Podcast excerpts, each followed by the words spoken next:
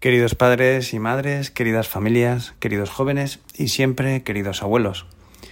Llevamos unos días celebrando de distintos modos y maneras el cumpleaños de la mujer más famosa de la creación, de la mujer más querida y venerada por la población mundial de todos los rincones del planeta. Es impresionante ver cómo una mujer sencilla, discreta, humilde, sin redes sociales, sin poder ni riqueza, es sin duda la más admirada y querida desde hace siglos. Su cumple coincide con su advocación como patrona de multitud de pueblos y ciudades, como por ejemplo Valladolid y Málaga, Nuestra Señora de San Lorenzo o la Virgen de la Victoria. O en Asturias es todo el Principado, el que se rinde a los pies de la Santina.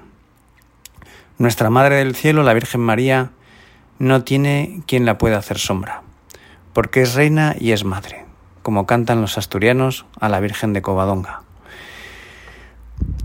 El de la Virgen sí que es el reinado más longevo de la historia, siglos reinando en el corazón de sus hijos, siglos intercediendo por nosotros, velando por nuestra seguridad y preocupada de que conozcamos y amemos a su Hijo nuestro Salvador. Sin duda, una excelente reina, la mejor reina de la historia, pero aún mejor madre. Estos días comienza el curso escolar para muchos niños en todo el mundo, después del periodo vacacional. Y ahí vemos a cientos, miles, millones de mamás, también algún papá, pero bueno, sobre todo mamás, llevando a sus churumbeles, a sus polluelos, al primer día de colegio. Y la verdad es que es una escena muy bonita. Ves a esos pequeños que cuando llega el momento de soltar la mano de su madre, pues comienzan a llorar, al pensar que estarán sin ella unas horas ¿Qué será de sus vidas sin su mamá cerca, que tanto amor le da, que cubre todas sus necesidades, incluso pues que a veces pues le consiente esos caprichos de los niños? Y claro, los pobres niños sufren porque no saben que al otro lado les esperan unas profesionales de la enseñanza que son como 10, 20 o 30 madres juntas, mujeres muy curtidas en educar y amar a esa multitud de niños y niñas pequeños, ¿no? Entre uno y cinco años. Por eso con los días los niños, cuando van comprobando lo que hay al otro lado, pues se van calmando hasta pasar del llanto a ir al colegio dando saltitos de alegría, que es el top de la felicidad de una niña. Cuando la ves saltar es que ya está hiper feliz, mega feliz.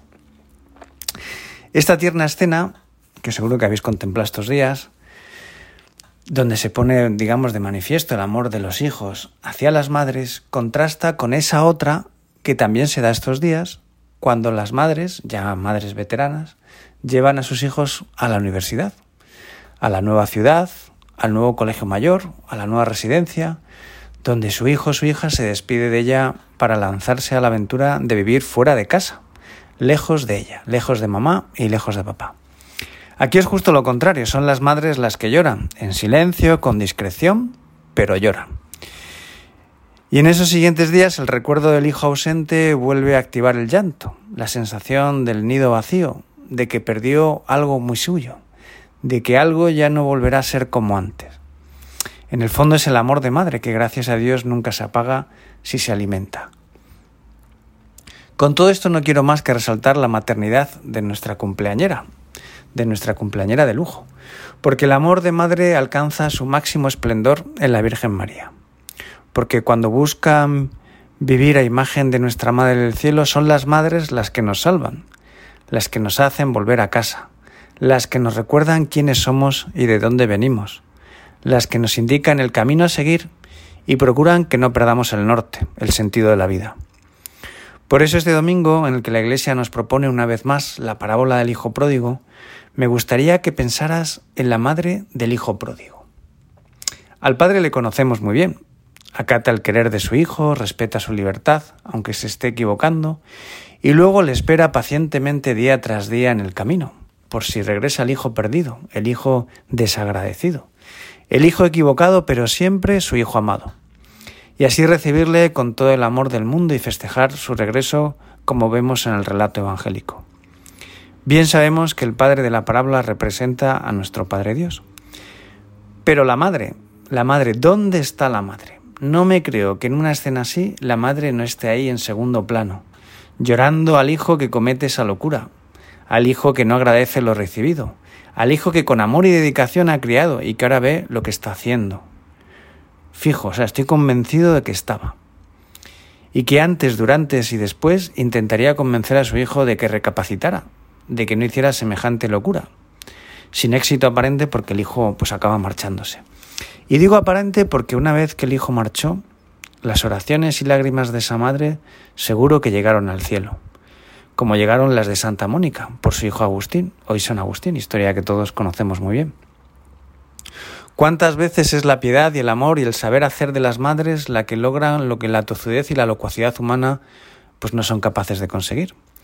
Por eso yo os invito a todas las madres del mundo y a los padres que sostienen a sus esposas con paciencia y cariño a no desfallecer nunca por el bien de los hijos, a saber estar ahí, al pie del camino, con gestos de amor y cariño. Por muy locas que sean las decisiones que vuestros hijos tomen y les aparten del camino que les lleva al cielo. No se es madre o padre un rato, se es para siempre. No se rompe ese vínculo ni siquiera después de la muerte. Los habéis engendrado, son fruto de vuestro amor, y aunque libres y autónomos, Dios os los confía para que logren alcanzar la felicidad.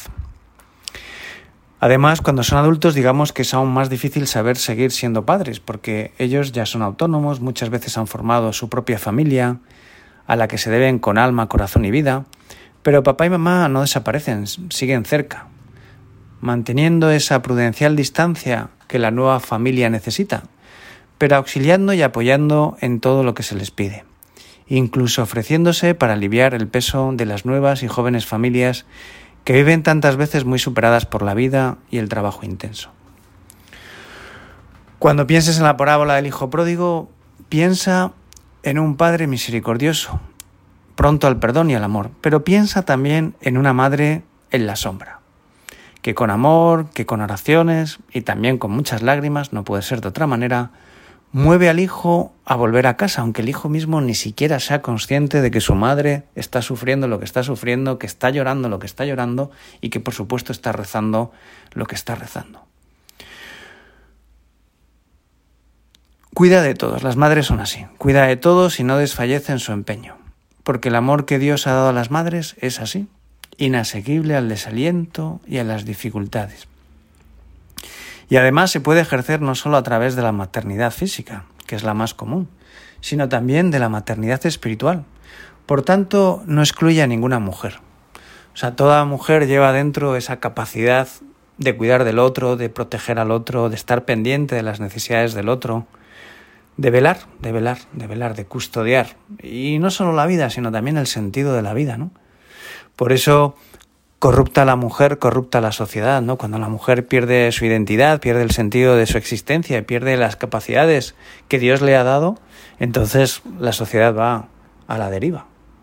Y al revés, y al revés. Cuando la mujer eh, pues tiene claro lo que es y, cuáles son sus capacidades, sus talentos, y bueno, y lo importantes que son para los demás, pues entonces vive feliz, orgullosa y pendiente, pendiente de ser lo que tiene que ser, ¿no? Por eso vamos a pedirle al Señor y a la Virgen, ¿no? En este comienzo, ¿no? De curso académico para tantos niños y niñas pequeños, pero también para tantos universitarios, ¿no? Que haya muchas madres y muchos padres, porque insisto, los unos necesitan de los otros, pues eh, con muchas ganas de, ser lo que tienen que ser, de estar eh, pendientes de sus hijos, de estar ahí siempre velando, custodiando y protegiendo, eh, porque son de ellos, no son del Estado, ¿verdad? Como tristemente afirmaba alguna persona, ¿no? Los hijos son de los padres, que son de Dios, pero Dios los confía a los padres. Por tanto, vamos a terminar acudiendo ya así a la Virgen, nuestra Madre del Cielo, auxilio de los cristianos y consoladora de los afligidos, pero sobre todo Madre de todos para siempre. Insisto, porque esto es para siempre.